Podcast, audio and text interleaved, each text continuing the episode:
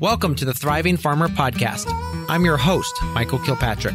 Our mission is to inspire, educate, and celebrate sustainable farming. We believe that you can build a profitable, sustainable farm that gives you true farm freedom.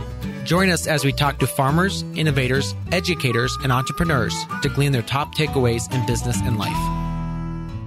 Thank you to the Northwest Arkansas Land Trust for sponsoring this episode of the podcast. Conservation organizations play an important role in supporting local farms and food efforts nationwide. In the heart of the Ozarks, this land trust is taking land access for farmers one step further where they're offering affordable land leases. You can learn more about the program and the farm location by contacting 479 966 4666 Information is online at www.nwafarmlink.org. That is nwafarmlink.org. Hey, thriving farmers. Michael Kilpatrick here with yet another episode of the Thriving Farmer podcast. And today, my guest is Jill Winger of the Prairie Homestead. Jill has taught thousands of people how to cook nourishing homemade meals, grow food in their backyards, and find joy in a simpler, slower life. Her new book, Old Fashioned on Purpose, releases soon and is a rallying cry for a less industrial, more intentional life. Jill, welcome to the podcast. Thanks so much for having me, Michael. I am so excited to chat. Absolutely. So, why do you see yourself as a reverse pioneer?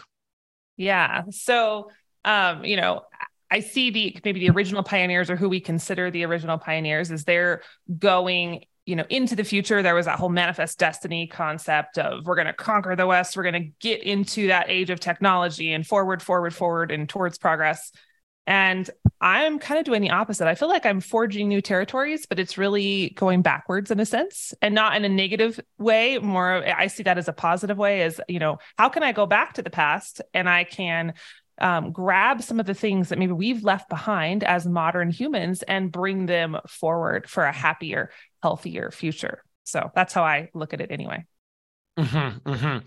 Yeah, I mean, I think there's still pioneering happening, and I think uh, some of it is just um, doing things differently yes. um, over the years and uh, you know kind of revolting against the status quo out there um, now one of the things I, I, we were just at the actually um, food independence summit here last week and something i heard from a few different people is how much they feel alone in this whole journey you know they are all their friends are you know doing the nine to five um, you know, buying everything wrapped in plastic at the grocery store. And actually, the first chapter of your book is you're not alone. So talk to me a little bit about, you know, uh, what is the homesteading movement right like right now? Absolutely. Yeah. So I think it's very common for us as humans, especially those of us who are compelled to push against the status quo. Um, it is very alienating sometimes in the rest of culture. We're trying to find those people like us, and sometimes it feels few and far between. And so, that first chapter, I really wanted to focus on a phenomenon that I've observed in the last number of years, which I found fascinating. And that is what has happened to the homesteading movement after COVID. You know, mm. and it's something I never foresaw. I have been living this lifestyle and sharing this lifestyle since 2010. And I very much was the voice crying in the wilderness at that point. I felt very alone. Like there was no one I knew who had chickens or cows or canning or anything like that. Um, and it's steadily grown, but after 2020, it has exploded. And so I, I, think sometimes people still feel, you know, maybe they don't have friends in their local community that are doing what they're doing or have those mindsets or ideals. But I want people to know that that nudge and that stirring that they're feeling deep inside is drawing them towards these unconventional things it's very much happening across culture and and the world as a whole right now and they're in very good company Mm. And I think creating that community for them or just those events, you know, I think that's one of the great reasons why these events are so popular is that they can go and meet other people that are doing the same thing they are.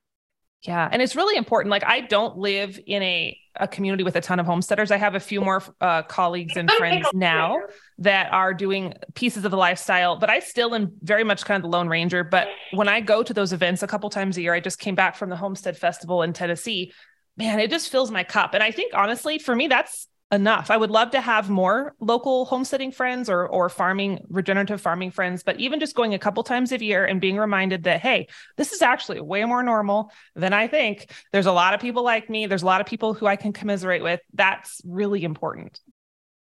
Mm-hmm, mm-hmm, absolutely. Now, one of the things too you talk about in your book is returning to our roots, and I, I think you know we talked a little bit about earlier, but what does that look like? So I think it looks like uh, different things for different people, right? So uh, the way I look at it is, you know, in the last 150 years or so, humanity has raced towards progress. And and some of that has been very good. You know it's i have to be very careful as i'm railing on industrialism. I'm sitting here in a podcast studio right with a mic and an internet mm-hmm. connection and i have all sorts of technology and i took a hot shower last night. So i'm not against all progress but you know we've had this fascination of forward movement towards technology at all costs to our health to our land to our soil to our communities. And so for me, the idea of returning to our roots is just pausing for a moment. It's not about throwing away all the new, you know, and discarding all the things and and driving around with a, you know, horse and wagon or anything. Although if you want to do that, that's cool. I support it. yeah. But it's rather, you know, what did we leave behind? What what are the those pieces of being human and those pieces of being connected to the land and to the soil and to nature that we have discarded accidentally as we've raced towards industrialism and technology and progress? And so that to me it's like going back is getting quiet and still for a minute and just examining that. Mm-hmm. and i think part of that too you talk about later in your book about unplugging to connect.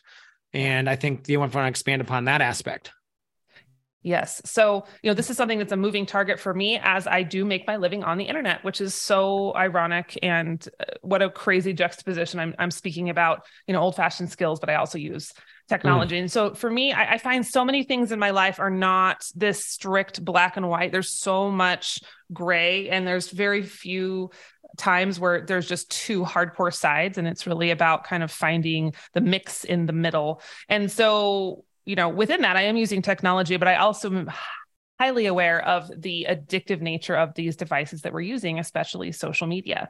And as we see it start to transform our culture, I think we're at this um, beginnings of a transformation in the human brain that we cannot even fathom as we are now raising children from you know birth to be hooked on devices and iPads and mm. phones. Mm and i'm seeing i'm it's that part it scares me. Like we don't know what that's going to do to us long term. And i'm not saying we throw out these devices in their entirety but i think that as someone who is old fashioned minded i'm i'm always weighing the benefits with the costs and trying to and and working really hard to keep these devices in check in my life. And so for me this old fashioned on purpose lifestyle i live really helps me to do that because it's giving me meaningful ways to connect with nature which fills a need that sometimes we reach um, to fill with our phones instead. And it's giving me meaningful things to do with my hands and my brain that we're often, again, using our phones and our devices to fill. And so, you know, it's still a balance, it's still a juggling act for me, but I think mm-hmm. that it's a really important way that we can kind of get back in touch with ourselves. Mm-hmm. Yeah. Um, you know, occasionally my wife and I'll go out to dinner or we're in Costco for, you know, that once a month trip over there. Yep. And you see the kid in the basket or in this table and the family sitting at a restaurant eating dinner, everyone on their own device. And I'm just yes. like, oh my gosh, how is that? How is that affecting us psychologically, mentally? Um, even in spiritually you know not having that connection that you had that we were created for. Um yes. so it's it's very scary. Um yeah. And i mean yes me and my wife both have cell phones and we use them more than we probably should. Um but that aspect of you know just leaving them someplace um, and obviously because we have businesses we need to be available but being able to leave them and just unplug for hours at a time is so key. And i just think uh, so healing Amen. Yeah. And I think one of the biggest pieces, like you said, well, is it's missing that face-to-face interaction, which they, studies have shown that our kids need that. They need us to speak to them, not someone on an iPad to speak to them, but they need us to speak to them and they can hear our inflections in our voice and read our facial expressions and hear us mm-hmm. language together. That's so important for their development. Um, but I also think about, you know, the best ideas historically, and even in my own life, have come from solitude and a little bit of boredom, healthy mm-hmm. boredom, mm-hmm. where I don't have the input from other people constantly filling my mind. And I look at these children, like some of them might be the ones who, you know, cure major diseases or solve big problems, but they're not getting a chance to just simmer in that boredom. And there were, mm-hmm. we're just mm-hmm pumping them full of you know frenetic input from all these different sources and i'm like oh my gosh what are we going to lose in upcoming generations what problems won't be solved because there's no time to think about things Yeah, um, I'm actually my wife and I were talking about that specific thing of like you know what what the what's the forward of the human race that is being lost because we're all addicted yes. to the phones. Yes. So totally. absolutely. Um, so let's talk a little about consumerism because you go into that as well. So obviously we're driven to, I mean, with the Amazon culture, and unfortunately it's very convenient, but how is that hurting us as well?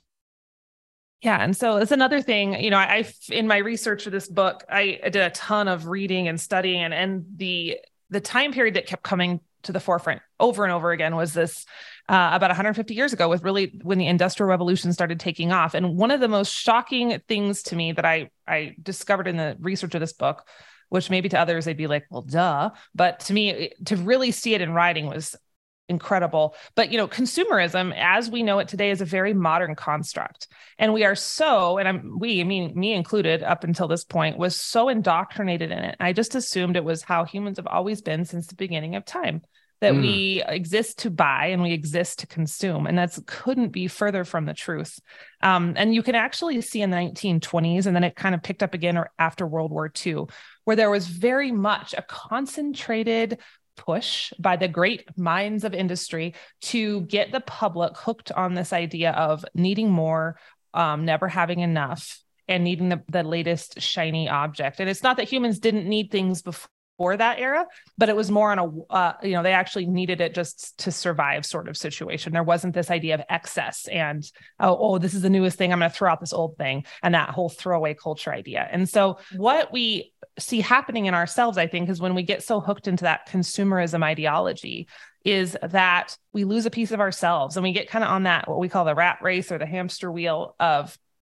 gotta make more money to buy this thing and rinse mm. and repeat and you know it gets very much just soul crushing and so you know not only are we not created to just be consumers we're created to be um, producers and creators ourselves mm-hmm. but we're missing out on all these pieces of being human you know being connected to nature um, growing things, producing things, having a hand in where our food comes from. We miss out on all of that when we subscribe so wholeheartedly to this consumer mindset. And so it's not that I never buy things. I still buy things from Amazon sometimes. Mm-hmm. I kind of try to avoid it, but it happens. I know.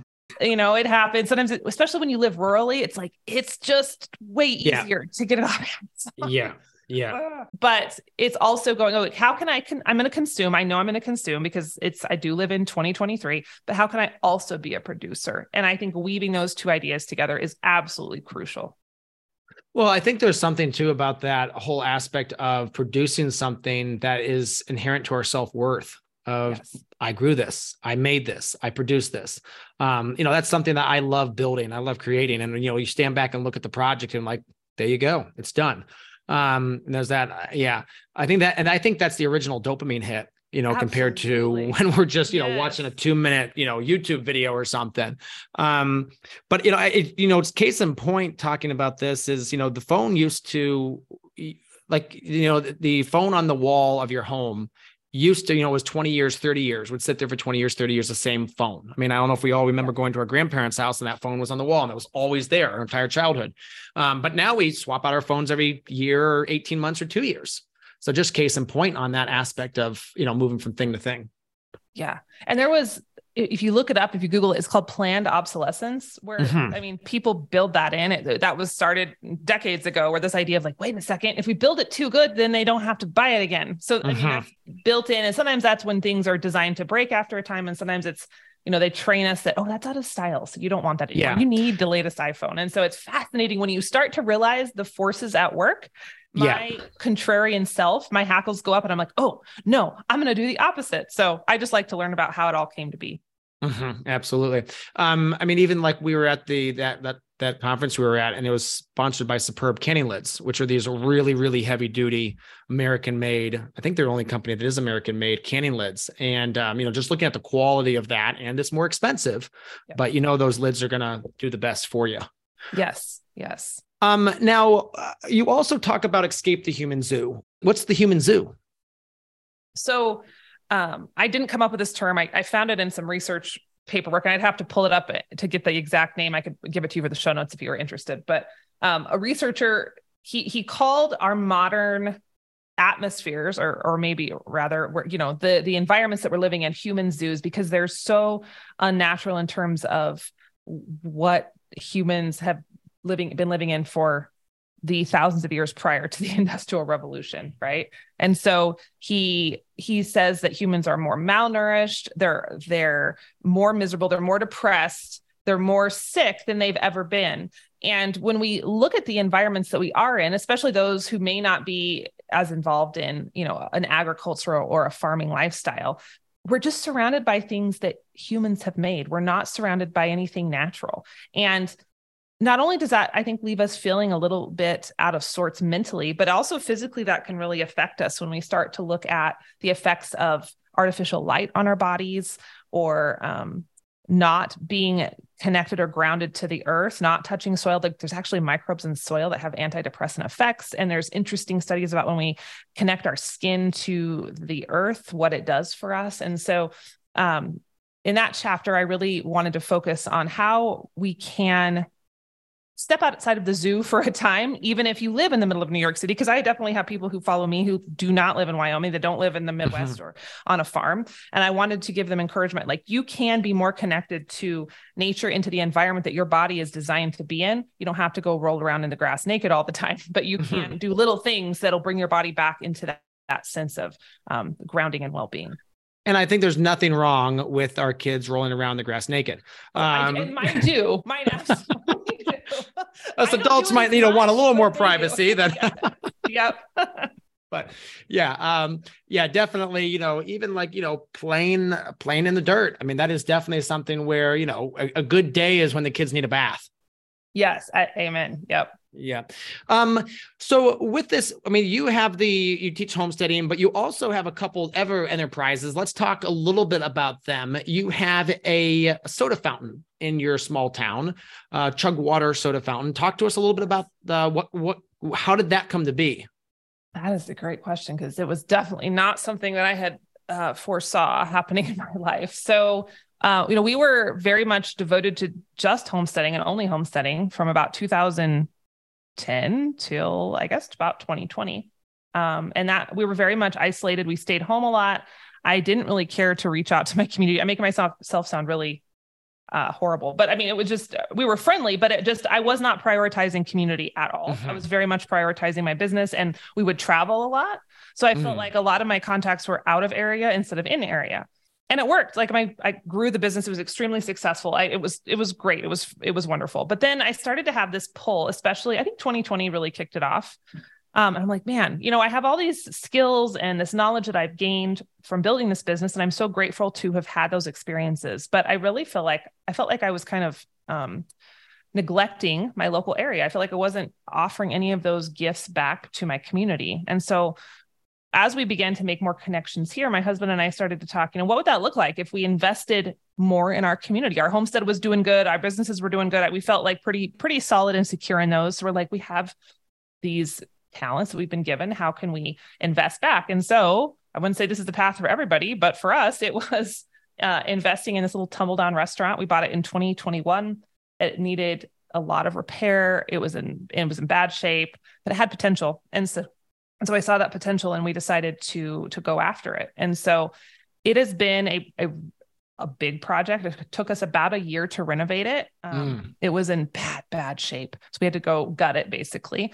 And then, you know, figuring out staff. And I've never worked in food service. When I was in high school, I cleaned stalls at a horse barn and I worked at Jiffy Lube. So I never a waitress job. So I had yeah. no clue. So we were figuring out food costs and where to buy food and how to staff. And, you know, it's been a major learning curve. Um, but it's been a mm. gift even in the hard times, both to us and to the community. And what we've seen happen, you know, we were talking about that community aspect and how important it is just to be face to face with people. It, it, for me, it's a it's that it's it is the um, embodiment of that for me, and it gets me out of my my office. It gets me off of my computer. It gets me away from my own little selfish goals and desires, and it puts me back in a place of being able to connect with community members. And I'm not there every day, we mm-hmm. have staff and so i'll go in a couple times a month and work or i'll visit you know a couple times a week um, check on things but i'm not there every day but it's been really really awesome to see that take place mm. and with that what would you say your biggest lessons and takeaways from starting that business have been mm. Oh wow, so many. Um, restaurants are harder than they look, and I have a new appreciation for anybody who works those sort of jobs. Mm. Um, I think that a big lesson has been with these rural communities. You know, there's so much talk about how rural America is dying or rural America is on its way out, and I don't see that to be the case. I think there's so much potential here, but it does take a visionary, and so somebody if you're especially i'm speaking to those living in a rural area maybe want to see some revival somebody's got to be willing to stick their neck out mm-hmm. and there's mm-hmm. a reason that people don't want to do that because then you put yourself on the platform for criticism and all the fun things that go with that but as my husband and i did stick our neck out you know we did experience criticism we have experienced some things that weren't exactly pleasant, but also the rewards on the other side of that and being the ones to take that responsibility and say, you know what, some instead of saying someone should do something about this, we're going to say we'll be the ones to do something about this mm-hmm. has been one of the most rewarding things I think we've ever done. So um, it's worth it. It's scary, but it's worth it. Yeah, I, think that's interesting. A little bit, of, you know, we started our our farm, and uh, it's an urban farm, so we're surrounded by 5,500 other people in our little city. Yeah. Um, but you know, since we started, that has really been the big catalyst for change. You know, I got we got in, we we argued and fought with the city and discussed with the city for two years until I decided to be, get on the city council. And then that has just really helped push, you know, other big changes. I mean, we now have a completely new staff in our city that is um, doing things differently. And you know that takes someone being willing to come in stick their neck out fight a little bit and uh and make it happen. And it's it's yeah when you as you said stick your neck out push it's not always easy. It's not always you know there's definitely some people that do not like me. Oh amen. Yeah all, but, all day long. Like we are yep. But uh you know it's to us it's important. I mean we want to raise our kids here. We want to build a community that they um, are, are proud to grow up in and excited about. Yes. And part of that is uh, getting rid of ridiculous um, uh, city regulations. Um, we just passed getting having chickens available to be had in the city limits. So, oh, um, yeah, that was uh, that was. It took way longer than I wanted it to be, and it passed on a very narrow vote, but we made it happen. So, yeah. it's amazing to me how. I mean, yes, it does take a village and it takes a community, but one person who's mm-hmm. driven mm-hmm. they can do a lot. And the ways they can start creating are is substantial. So i you know i say people don't ever don't ever underestimate what you can do and what your grit can accomplish. Oh yeah. I mean here's the thing. Most people will just go with the flow. So if you can start your own little mini movement and build a uh, if it literally if three people show up at our city council meeting that can make the difference between a law passing and a law not passing. Yep. It's yep. massive how just a little bit of public pressure um, makes this massive swing. So again, your vote does count. Your uh, you are seen, especially on the very small level. I mean, on national level, yeah. I mean, it's it's a lot right. of times it's just you shrug your shoulders and talk about the military industrial um, conspiracy theory complex out yep. there, which is um, you know, nothing much we can do about it. But on the local level, you can absolutely make change. Yes, local matters big time. Yeah.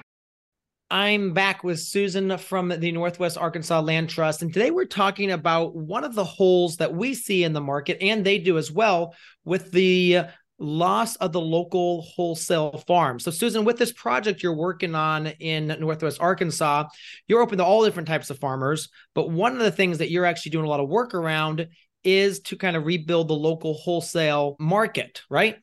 Absolutely correct.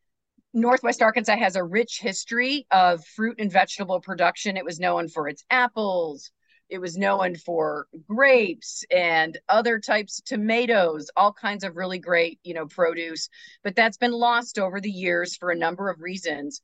And we recognize that the demand is there, and we are just trying to, you know, help farmers, both existing and new, understand the potential benefits for wholesale markets and institutional so schools and hospitals etc so there's a lot that's happening within our work to strengthen that local food system. So we now have a food hub that can help aggregate and part of the work includes a processing facility state of the art that will bring buyers and sellers together and also really benefit food entrepreneurs that want to be you know making value added products so this is all a piece of the nwa food systems initiative And our role as the land trust is to help, you know, preserve farmland and then get farmers on that land access.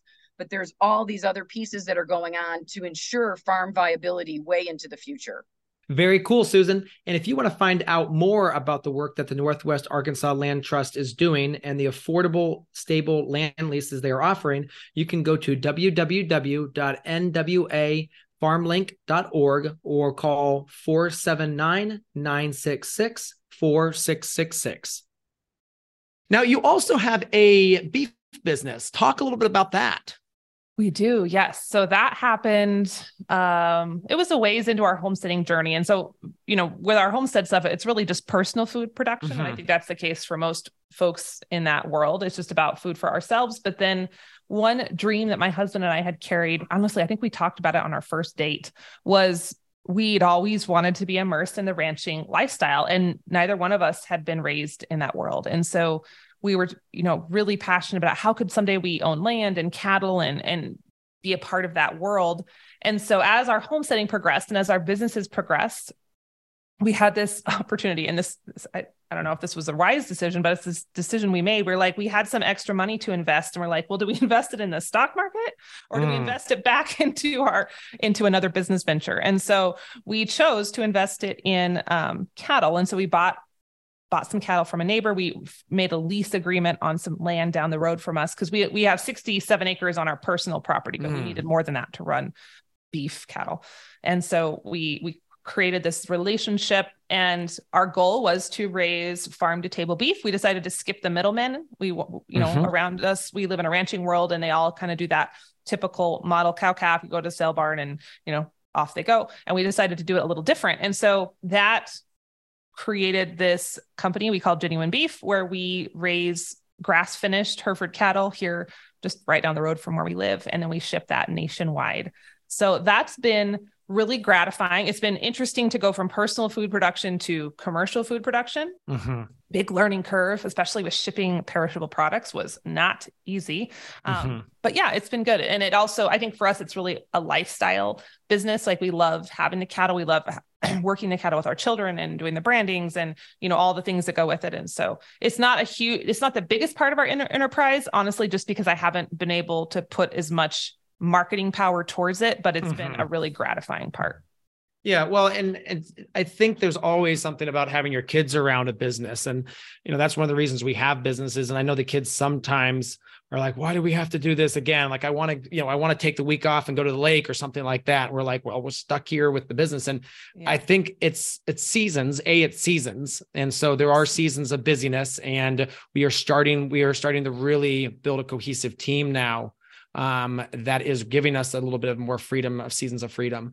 Um, yes. But it also is so important for those kids to understand that from hard work comes being able to go do what you want. Um, that there is going to be that investment. I mean, like it's um, it's you know the cause and effect. I think that yes. if, if if kids really understood that aspect and building that business with them and showing them how it works and again showing the real side of farming you know that there's pain there's you know there's death sometimes. And um, that makes a much much more round, rounded small human being. Absolutely. And that's really honestly as we've undergone all these crazy business ventures having our kids uh, at the front row of that has been, I think, one of the very best parts. And it does keep me going on the days where I'm like, oh my gosh, why are we doing this? It's like, nope, they're watching and they're watching the lessons and they're they're grasping these lessons and they're going to carry that forward. So it's it's so gratifying. Mm. Now, you also have a blog, theprairiehomestead.com. And I think that's probably a lot of what started a lot of this. Um, and you get some great articles why good potting soil is important, um, nutritional needs of chickens, um, what you've been reading lately. Um, talk to us a little bit about the blog. Yeah. So the blog started, we bought our property back in 2008. And I didn't have aspirations of being a, a blogger or doing anything online, honestly it was still that that world was still very new at that point. I don't even know if YouTube was really a thing. Um, Facebook was barely a thing, and so I I basically just started the blog because we was doing this homesteading stuff and it felt so novel to me and it kind of to bring the conversation full circle i felt very alone because i didn't mm. have anyone doing anything even remotely close to this and so i wanted to talk about it but all my local people friends and family were like ew like stop. yeah. I don't want to hear about your homemade yogurt. Gross. um, so, Even though it's way more delicious than the store stuff. I'm like, you don't know how good this is. And they're like, stop talking. Um, anyway, so I was like, I, I'm going to explode if I don't tell someone about this yogurt and this garden and my home ground wheat flour. And so I yeah. started blogging as kind of this way to, you know, verbally process everything I was doing. And I, I make it sound short, you know, fast forward five years later and it was a full-time job. That's you know there was a lot of stuff in the middle where i you know i kept at it. No one was reading it. No one was reading it. I didn't care because it was just for me. And then it started to get traction and then it started to become more popular and then i started to realize i could monetize it. And so it became really the uh, foundational piece of our what has now become our family enterprises was mm-hmm. that prairie homestead blog. But it started off very much just as a pers- personal passion project of just sharing my love for this old fashioned lifestyle Mm-hmm. And what has the, I mean, what has the feedback been, especially lately? Like, what are people interested in right now? Mm, great question. Yeah. So, um, it's, I'm always, since I, I am a marketer, I love marketing. I'm always listening to what's the problem, what are the concerns, and you know, I think recently, um, it's people are really wanting to break free of the systems you know and that mm. really started with covid. Right around covid time the problems i was solving was very was more tangible like everyone was starting a garden so they wanted that information. Everyone was making sourdough bread so they wanted that kind of baseline information. And now a lot of people have adopted those first principles and they're looking at how can I break out of more systems and how can I find that freedom? And, and do I really have to do things like I've been told I have to do them? And so speaking to that has been, I think, really helpful to a lot of people. It's also fun to talk about on my end, but it's fun to see the homestead culture shift and kind of change over time. Yeah, yeah. So breaking out of the system, so breaking out of the systems of the grocery store, kind of expand a little bit upon what systems are people seeing that they want freedom from? Yeah. So I, I kind of think of it in four systems. Let me see if I can just rattle them off here at the top of my head without without writing them down first. Um, so the first one's definitely food, and mm. homesteading is so much food. So you know we talk a lot about that. Another one is just the world of modern medicine. It's not that it's mm. always bad, but sometimes we get into the, the world of big pharma and it gets real sticky. Um, so a lot of people are looking at how can I not only maybe use herbs or other remedies to to help my body but how can i make sure i'm not getting those modern diseases in the first place those lifestyle diseases? Yeah. Well um, and how to not be um addicted to modern farming too. Yes i think that, that's, that's incredibly important. I mean i forget what percentage but it's amazing what percentage of people have a med- have a medication subscription that end their life if they don't have it. And then we've recently seen some massive shortages, and that gets yes. real, real scary. Yes, yeah, absolutely. You know, yeah, when when it's not there, um, what do you do? And that's yeah, I I I would love to, you know, Lord willing, not to ever be in that position where I have to have something just to survive. So that's my goal is to keep my body as healthy as I can. Some things are out of my control. Um, yeah. So we're not in that position. Yeah.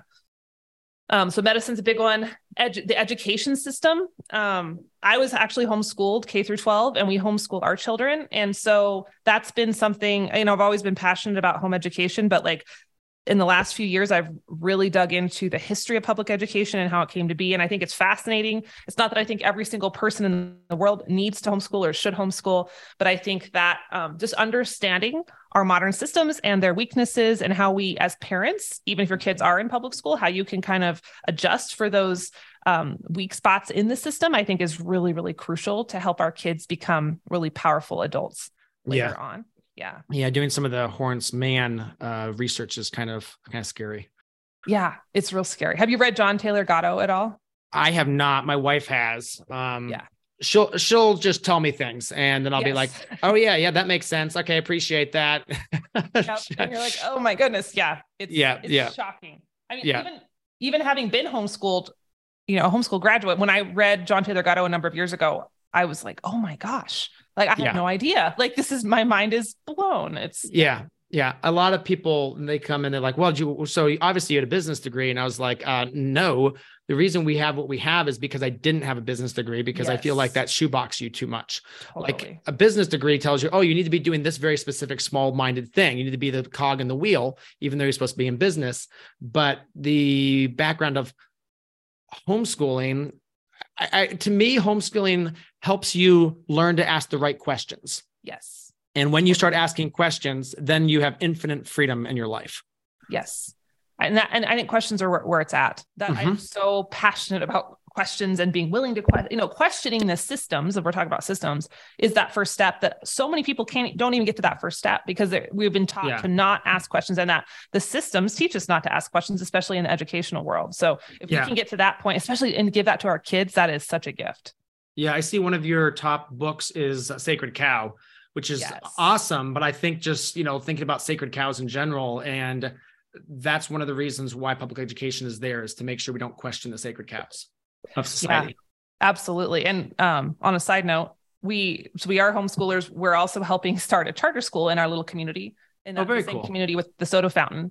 It's yeah. a project-based school, and um, I don't. I still don't know how we got into this because it's been quite the the hairy project. But like watching as we've gotten into the belly of the public education system at the mm-hmm. state level and the county level to get this charter school off the ground this my husband and I have said that, that the sacred cows that these people hold and protect with their life it's it's so fascinating like you do not question them like even our existence as a charter school is so threatening to their cows that they yeah. they have come after us in the most unbelievable ways possible. But yeah, when I see that, I'm like, oh, you guys are protecting this. Okay, I think it's time to like figure out why this is so sacred and let's poke some holes in it. So that's my yeah. personality, which gets me in trouble sometimes, but it also is kind of exciting. So I, I, like it. Yeah, I mean, I'm going to lose the other half of my uh, podcast audience here, but um, recently there was that uh, a couple different documentaries and a couple different, as I called them, hit pieces on the homeschooling movement.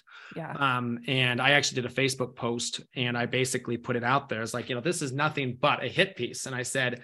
Um, I started just quoting some some homeschooling um, statistics and how you know basically I think it costs was it twenty five thousand dollars a year to educate a kid in the public school but homeschoolers pay you know maybe spend $600 in education. I talked about the test scores and i talked about all this. It's very interesting because i have a wide audience of friends and i have people that are more than happy to set me right if they feel like i'm wrong. Mm-hmm.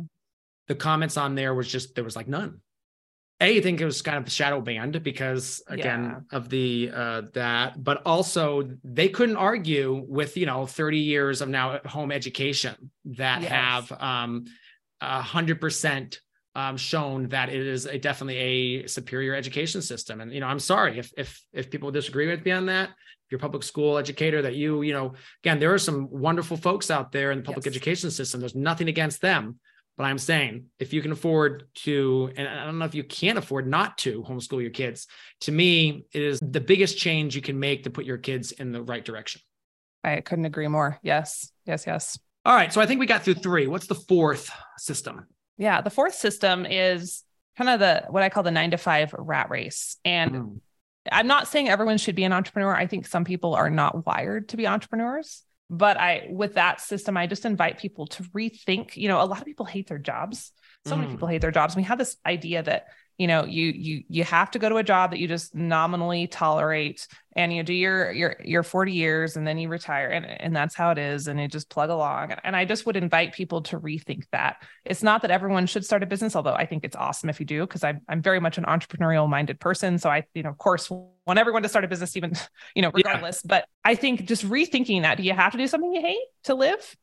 No you don't. Um does it have to be 40 hours a week like we've been told like that that is they they're finding now if you get into some of these more forward thinking companies like you can get the same amount of work done and you don't have to be there eight to five every single day. You don't have to be sitting in a cubicle every day. There's different ways to get that same amount of um, stuff done. And so just inviting people to think outside of that system, kind of that factory mindset. And how can you create the life you really want? How can you do something that really lights you up instead of just being a cog in the machine? Yeah, I think that I think isn't the statistic that most uh, heart attacks occur on Sundays. Yeah. Because yeah. people are so like, oh, I gotta go back to work tomorrow, and they stress out. So, yes. Um, but yeah, I I absolutely, you know, that's another thing I'm super passionate about, and I really actually want to have a conference on that specific thing. Is you know, basically the whole aspect of yes, leaving the system, starting your own business, and the freedom. And yes, it's not easy. I mean, it's not easy. The the the, the entrepreneurial roller coaster is gives you gray hair. Um, yes, um, and uh, but it's also incredibly freeing, and it's also just incredibly satisfying. A the, the impact you can have, and the um, you know, it, just understanding what makes business tick and what makes marketing tick, and just being able to understand um, psychology, the psychology of of uh, people in a consumer mindset, and just how you can avoid that and live a, a different yes. and a freeing life. Yes, it all works together. It all ties. It all ties together. Yeah. So the last chapter of your book, um, which we've been kind of talking through a little bit, is the next frontier. Where are we going? Mm, yeah. So in that book, I kind of cast a vision of what I hope, where I hope we're going. I, you know, I don't know what the future holds. I know there's a lot of, if you go on the internet, especially a lot of doom and gloom, and a lot of, uh, you know, oh my gosh, the world's ending, it's over, it's done. I don't know. I don't know what's going to happen. Uh, I tend to be a little more optimistic, maybe than your typical naysayers online. Um, I do see this trend and this obsession in a certain percentage of the populace with the technology, especially as AI and things like the metaverse come about. And I can't help but wonder how far the pendulum has to swing mm. into those entirely artificial existences before we realize that's just not going to work for us mm. as humans. We're still biological creatures. We're still flesh and blood. We're still designed to be in our natural habitats. Um, and so you know i kind of play with those ideas on that last chapter but what i what i the conclusion i come to spoiler alert um, is i think that no matter what happens and i think there's always going to be a measure of the populace who is just obsessed with those ideas you know the people who are out there to make a buck to kind of conquer the, the world they want to see us all plugged into the same sort of ideas and they're always going to be there they're mm. always going to be that that force in the story but no matter what happens in the coming decades those old principles that we know to be true, um, those of working with our hands and being connected to nature and being a producer instead of a consumer and connecting with our communities, those are always going to hold true. That is in the very fiber of our human existence. And so as long as we can lean into those and and hold on to those, doesn't say that doesn't mean we still can't play with some technology or um, dink around with some AI every once in a while. But as long as we hold on to those principles, I think we'll be in a good place. So I think it's a, it's crucial that we continue to carry them forward mm-hmm. and teach them to our children. So I feel I feel optimistic when I look at the growing tide of people who are wanting to go back to their roots, who are feeling this pull. There's something inside us as humans. If you look historically, whenever things get shaky, we go back to nature, we go back mm. to the mm. land. And it's happening now. And it gives me hope that this rising tide of homesteading people and, and farming folk and regeneratively minded folks, we're going to be able to just keep things in balance. So that's that's my perspective at least. Mm-hmm, mm-hmm.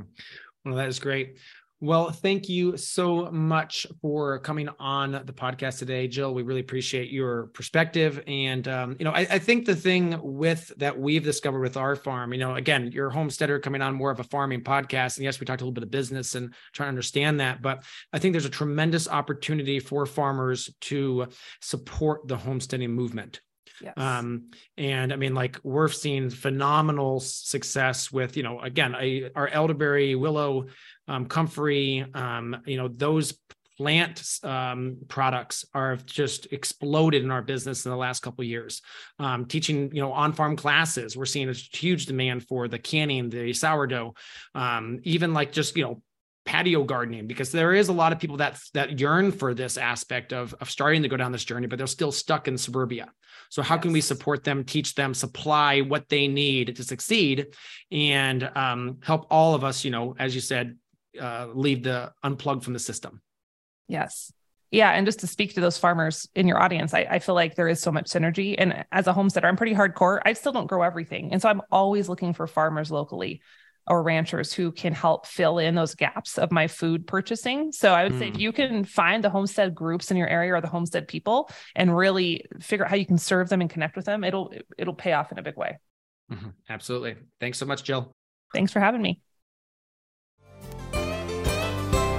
So there you have it, another episode in the books. So I'd love if you would hop on over to iTunes and leave us a rating and a review. Those mean everything to us. We love to hear what you're thinking. If you have a podcast guest that you can recommend, please pop on over to the Thriving Farmer podcast website and leave us a review. That's thrivingfarmerpodcast.com.